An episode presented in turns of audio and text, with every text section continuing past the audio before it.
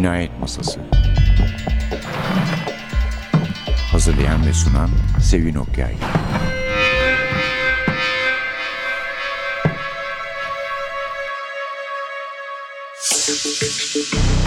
Merhaba. NTV Radyo'nun Cinayet Masası programına hoş geldiniz. Efendim bu yıllık bunlar son cinayetlerimiz oluyor. Ama İslahı nefsettiğimizi sanmayın. 2015 yılında gene katiller, maktuller, cinayetler ve elbette esrarı çözmeye çalışan dedektifler, polislerle programımıza devam ediyor olacağız. Haftalardan beri size bir Glenn Mead programı sunacağımızı vaat ediyoruz. Hatta köşe bucakta Glenn Mead'in sesinden birkaç cümlede sunduk. Aslında bir söyleşi yapmıştım ben kitap fuarında. Yukarıda bir söyleşisi vardı Glenn Mead'in. Ben o sırada aşağıda başka birisiyle konuşuyordum. Sonra Glenn Mead aşağı indi. Dediler ki Kırmızı Kedi'den sen burada bekle abla şimdi gelecek dediler. Hakikaten geldi sonunda fakat öyle bir kuyruk oldu ki önünde konuşmak mümkün değil yani. Gene gittim dolaştım. Zaten fuarı dolaşarak geçirdim. Dolaştım geldim hayli boşalmış önü. Adeta boşalmış yani. Gerçi ara ara gene geldi insanlar. Onunla bir söyleşi yaptım orada ama ben yaparken fark etmediğim halde buraya gelince arkadaşlar bir baktılar ki yani pek kullanılacak gibi bir söyleşi olmamış. Dolayısıyla hayli özenle düzelterek ederek işte başında köşe bucakta kullandığımız kısa bölümü kullandık. Şimdi efendim o kısa bölümü hep birlikte dinliyoruz. Glenn Mead. Yes, even I can see it. I have a problem so, too. So very nice to have you here. and it's wonderful to Uh, be here. and uh, I've just... uh, Sizi burada görmek çok güzel. Avrupa Yazarlar Birliği Kongresindeymişsiniz. That's right. Ne tesadüf ben de temsilcilerdenim ve burada olduğunuzu duydum. Çok ama çok güzel bir geziydi. Çok eğlendim. Kongreden de hoşlandın mı? Um. Evet aslında gelemeyecektim. Eşim Amerika'daydı ve oğluma bakmak zorundaydım. My son Ben onu da alıp getirdim. Burayı çok sevdi. Yeah. So they said, bring your son too. So I brought him. And he loved How old was Kaç he? yaşında? 14 at the time. 14. Just- he O kadar sevdi ki bir daha gelmek istedi ama okulu vardı. He loves Istanbul. So you like the Congress too? Peki kongre hakkında emin misin? Dürüst olabilir misin? Interesting. I, I know there were some problems at the time, some issues, but at the same time, Evet eminim. Çok eğlendim. İnsanlar çok misafirperver. Evet bazı anlaşmazlıklar oldu ama o kadar da olur zaten. Know there were some disagreements, but that's what makes it interesting. Yeah, really. Yeah, of course, of course. Evet tabii. Aslında çok merak ettiğim bir şey var. One thing I'm wondering very much about. Uh, the story that you are hiding Masaların under the altında saklanıyor olduğun hikayesi. Tahmin ettiğim kadarıyla amcanın bir arkadaşı yüzünden. Bu hikaye doğru mu yoksa uydurma mı? Story.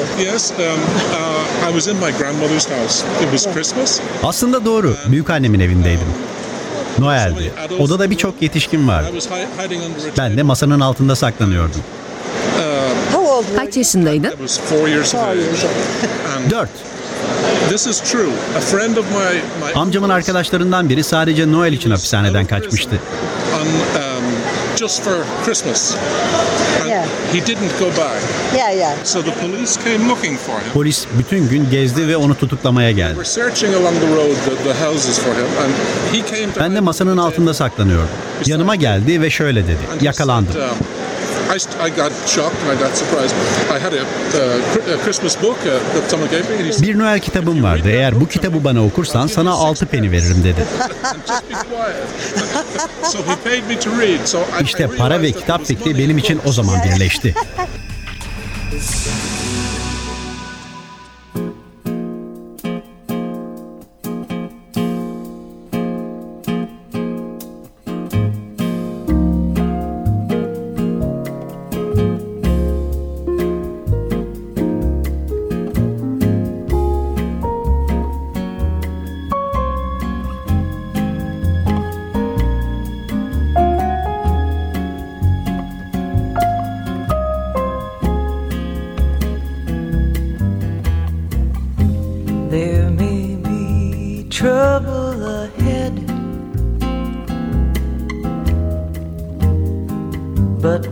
There's music and moonlight and love and romance.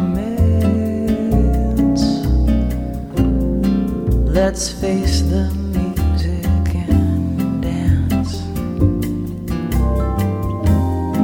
before the fiddlers have fled.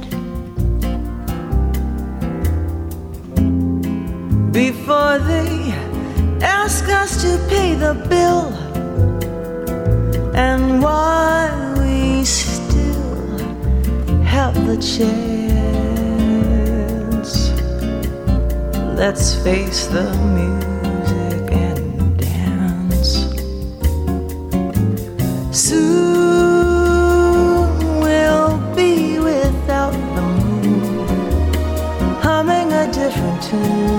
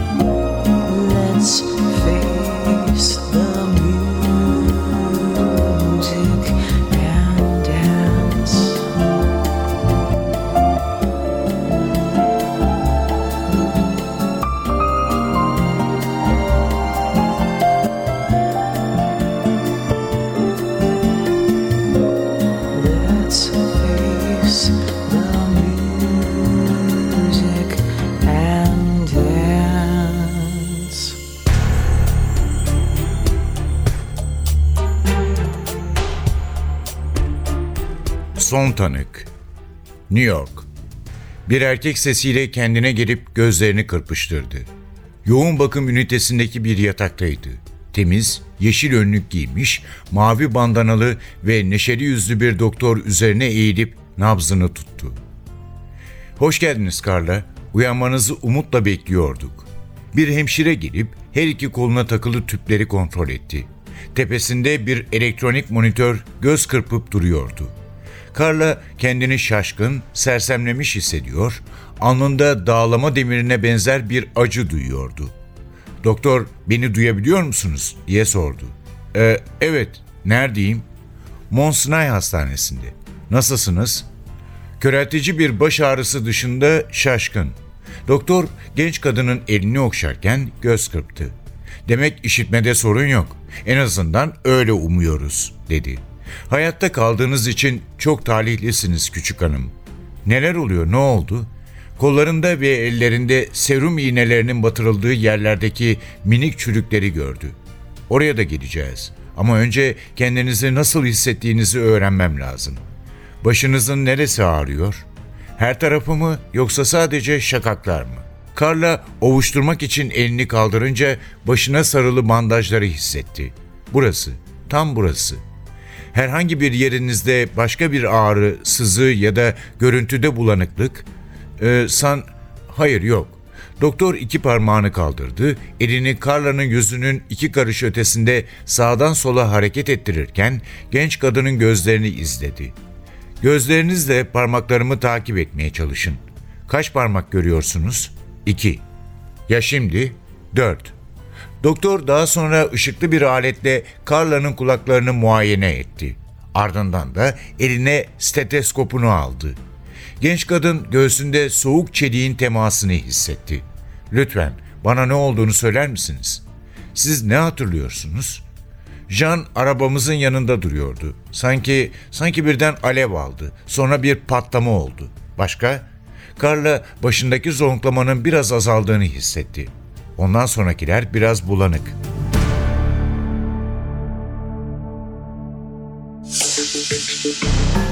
Ramid'i dinledik. Kitabımız elbette onun bir kitabı. Son Tanık. Orijinal adı The Last Witness. Çeviren Ali Cevat Akkoyunlu. Kırmızı Kedi'den çıktı. Yugoslavya parçalandıktan sonra ortaya çıkan devletler ve Saraybosna'daki katliam üzerine ama Glamit bir araştırmacı oldu. Daima nereye gitmesi gerekiyorsa dünyanın neresine giderek ince ince araştırıp yazdığı için bu da bir hakiki bir hikayenin kitaba dönüştürülmüş hali. Diyor ki kitabın sonunda öykülerin tohumları beklenmedik kadar çok şekilde atılabilir. Bu da onlardan farklı değil.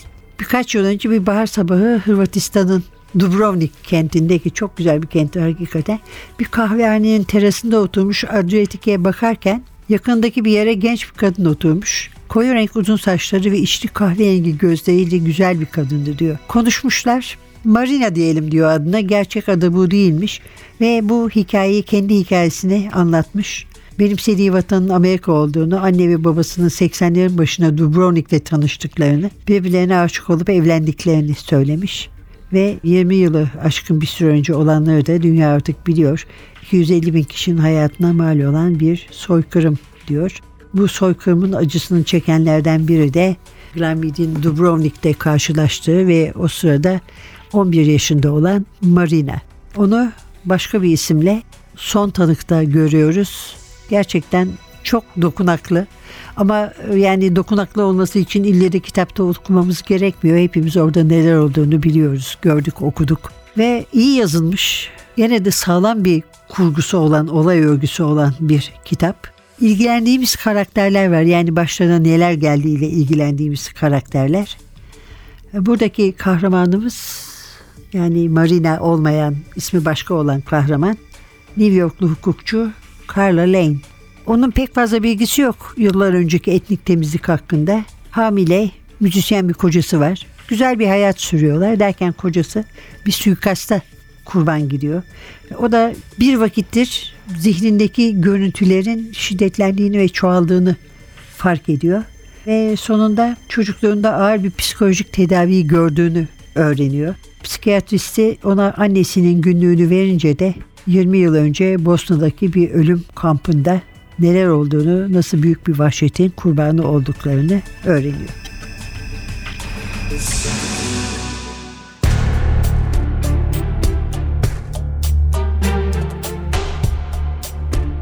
Carla ağırlaştığını hissedip karnına elini götürdü. Tüm bunların amacı ne doktor? Kutu hangi yolla açılırsa açılsın bazı acı gerçeklerle karşılaşacaksın. Hangi gerçeklerle? Bak, sandığın insan değilsin Carla. Ne? E, ne demek istiyorsunuz? Bundan önce bir hayatım vardı.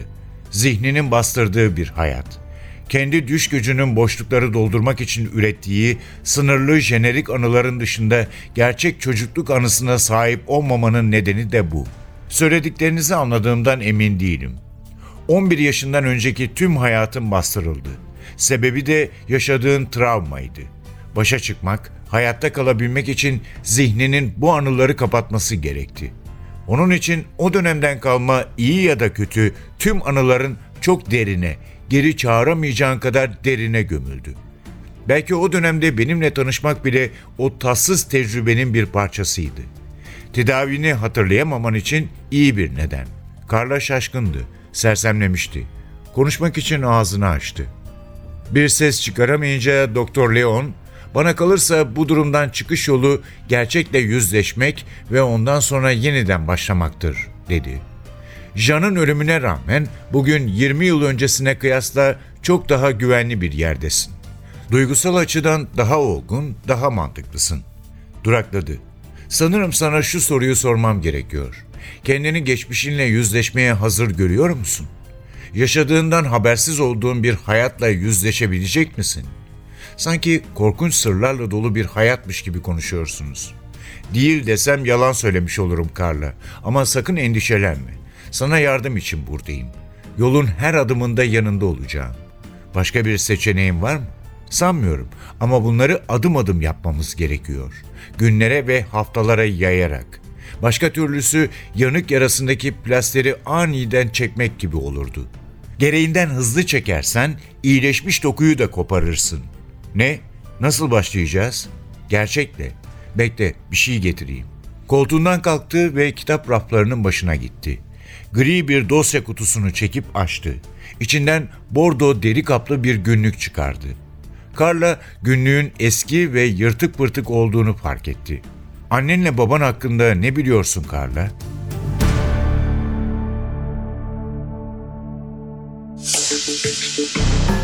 Glenn Mead eski bir gazeteci.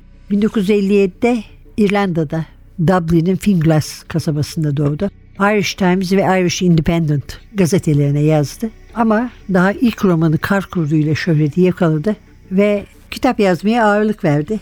26 dile çevrilmiş durumda şu anda kitapları. Yazarlık yaparken bir yandan da eğitim pilotu olarak çalışıyordu ve 1980'lerin ortalarından ilk romanını yazana kadar 1994'e kadar yani Dublin'deki Strand Tiyatrosu'nda kendi yazdığı bir dizi oyunun yönetmenliğini de yaptı. Ama diyor ki oyunda o kadar da iyi oyunlar değildi. Onun için çok da fazla iş yapmadı. Bilmiyoruz artık belki tevazudur. Uzun yıllar pilot eğitmeni olarak çalıştı. Artık sadece yazarlık yapıyor ve İrlanda'da aynı zamanda ABD'de kalıyor. Yılı ikisinin arasında bölüyor. Eleştirmenlerin onun kitaplarını Frederick Forsyth, John le Carre ve Tom Clancy'ye onların bir karışımına benzettiği söyleniyor. Ama aslında bence onların hepsinden farklı. Dediğim gibi çok çok titiz araştırmalar sonucu yazıyor. Temiz bir kurgusu var, bir olay örgüsü var. Zaman zaman akıldan çıkmayacak başarılı karakterler yaratabiliyor. Ve Rusya, Mısır, Avrupa, ABD her yerde nerede gerekiyorsa orada araştırmalar yaparak kitaplarını onun üzerine kuruyor. 26 dile çevrildi demiştik. Bunların arasında İsveççe, Fransızca, Almanca, Felemenkçe, İspanyolca ve Türkçe de var. Ayrıca şimdi Türkçe deyince aklıma geldi. Ben o zaman bunu okuduğum zaman çok üzülmüştüm. Meğer Glenn Mead 2010'da İstanbul'da yapılan Avrupa Yazarlar Konferansı'ndaki delegelerden biriymiş. İrlanda delegesiymiş. E biz de orada Türkiye delegelerinden biriydik ve tanıyordum da yazar olarak Mead'i. Nasıl oldu da orada adını listeden bulup peşinden koşup tanışmadık. Demek ki nasip diyoruz. O zaman nasip değilmiş.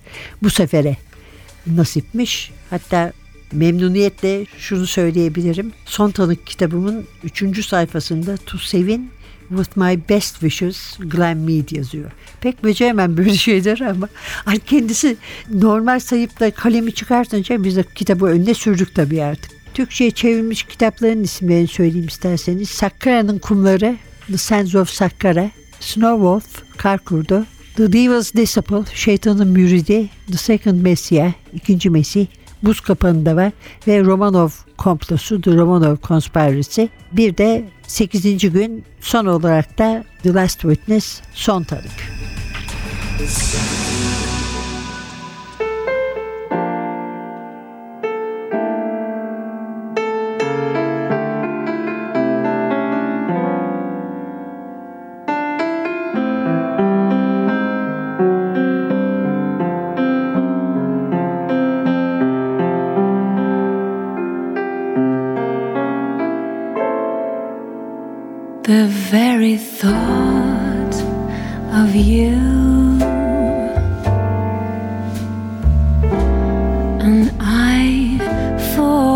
to do.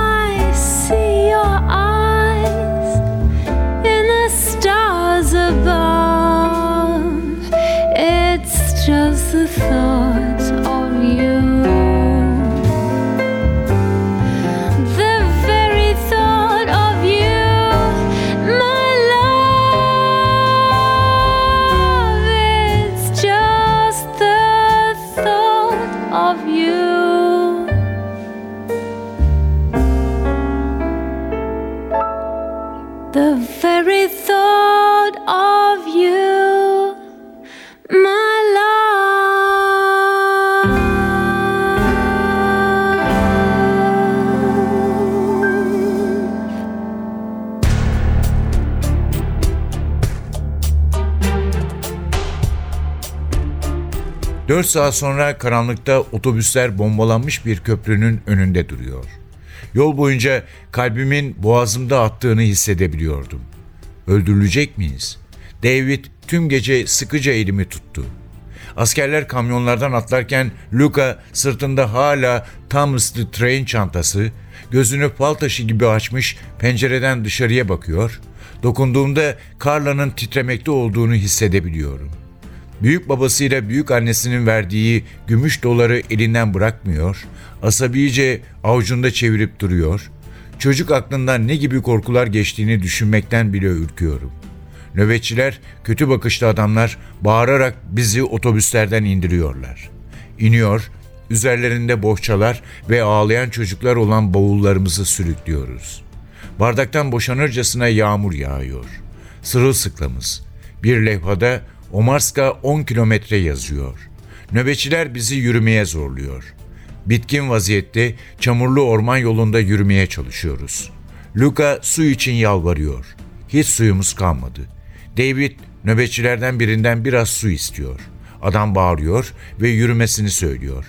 Nöbetçiler ağır yürüyenleri tüfeklerinin dipçikleriyle dövüyorlar.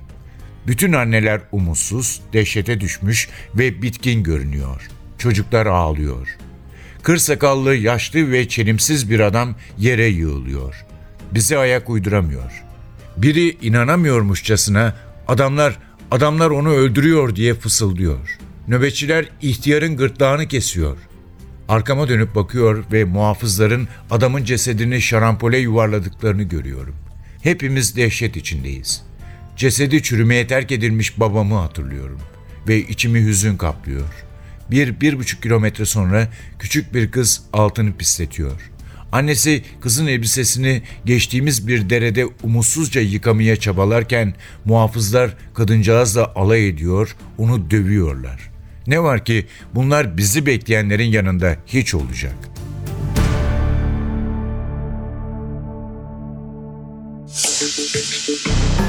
Mead o dış sesi fazla olan söyleşide bir anekdot nakletmişti. Ben aslında bunu başka bir yerde okuyup ona sordum. Var mı böyle bir şey doğru mu diye. Söyleşiyi yapan da size ilk kitabınızı yazmaya ne itti diye sormuştu. O zaman işte o e, anlattığı anekdotu nakletmiş. 4 yaşında büyük annesinin Kabra'daki evinde yemek masasının altına saklandığında orada Marjoy hapishanesinden kaçmış bir mahkumla karşı karşıya gelmiş. Bu tamam diyor bu kurmaca değil bu gerçek. Kutsal bir günmüş. O da Noel izniyle dışarı çıkmış. izni sınırlarını ihlal etmiş ve amcasının ya da dayısının pek anlaşılmıyor buradan. Arkadaşı olduğu için bu akraba ona evde saklan demiş. E, muhafızlar da o sırada yolda onu arıyorlarmış. Demiş ki adam buna sesini çıkarma. Dendi en yoluna oku. Ben sana altı peni vereceğim. Sesimi çıkarmadım diyor. Dediğini yaptım. Bana altı peni verdi. Böylece ilk defa hayatımda kitap okumakla, kitap yazmakla, kitaplardan yani para kazanılacağını öğrendim.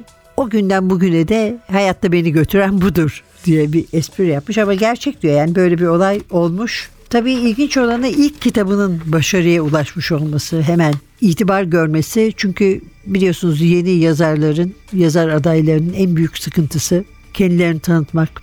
Hatta kitapları çıktıktan sonra da bu kitabın varlığını duyurmaktır. Ama bu ilk kitaptan sonra 18 ayda yazmış. 500 sayfadan fazla ve el yazısıyla. Sonunda da tabii hepsini bir bilgisayara aktarmak durumunda kalmış. Yeniden yazmaktan çok sıkılmış hem de çok yorucu gelmiş ona. Ve anlamış ki yani hem böyle bir iş yapıp hem de başka bir işi sürdürmek mümkün değil.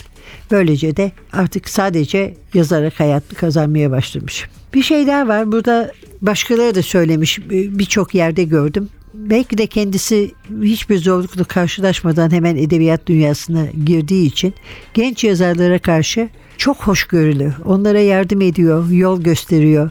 Yani kendini beğenmişlik edip de hayır konuşamam vaktim yok falan gibi cevaplar vermiyor.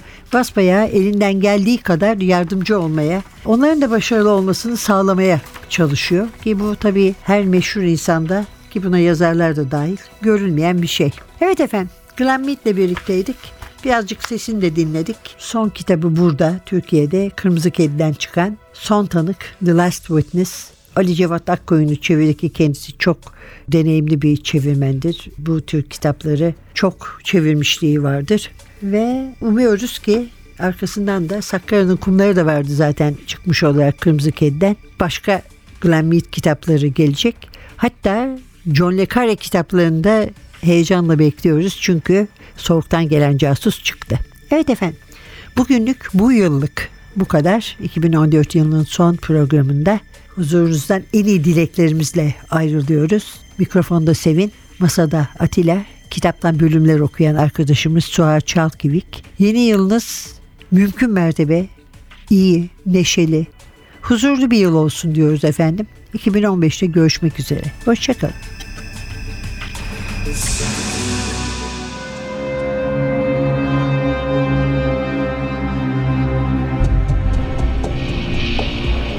Cinayet Masası.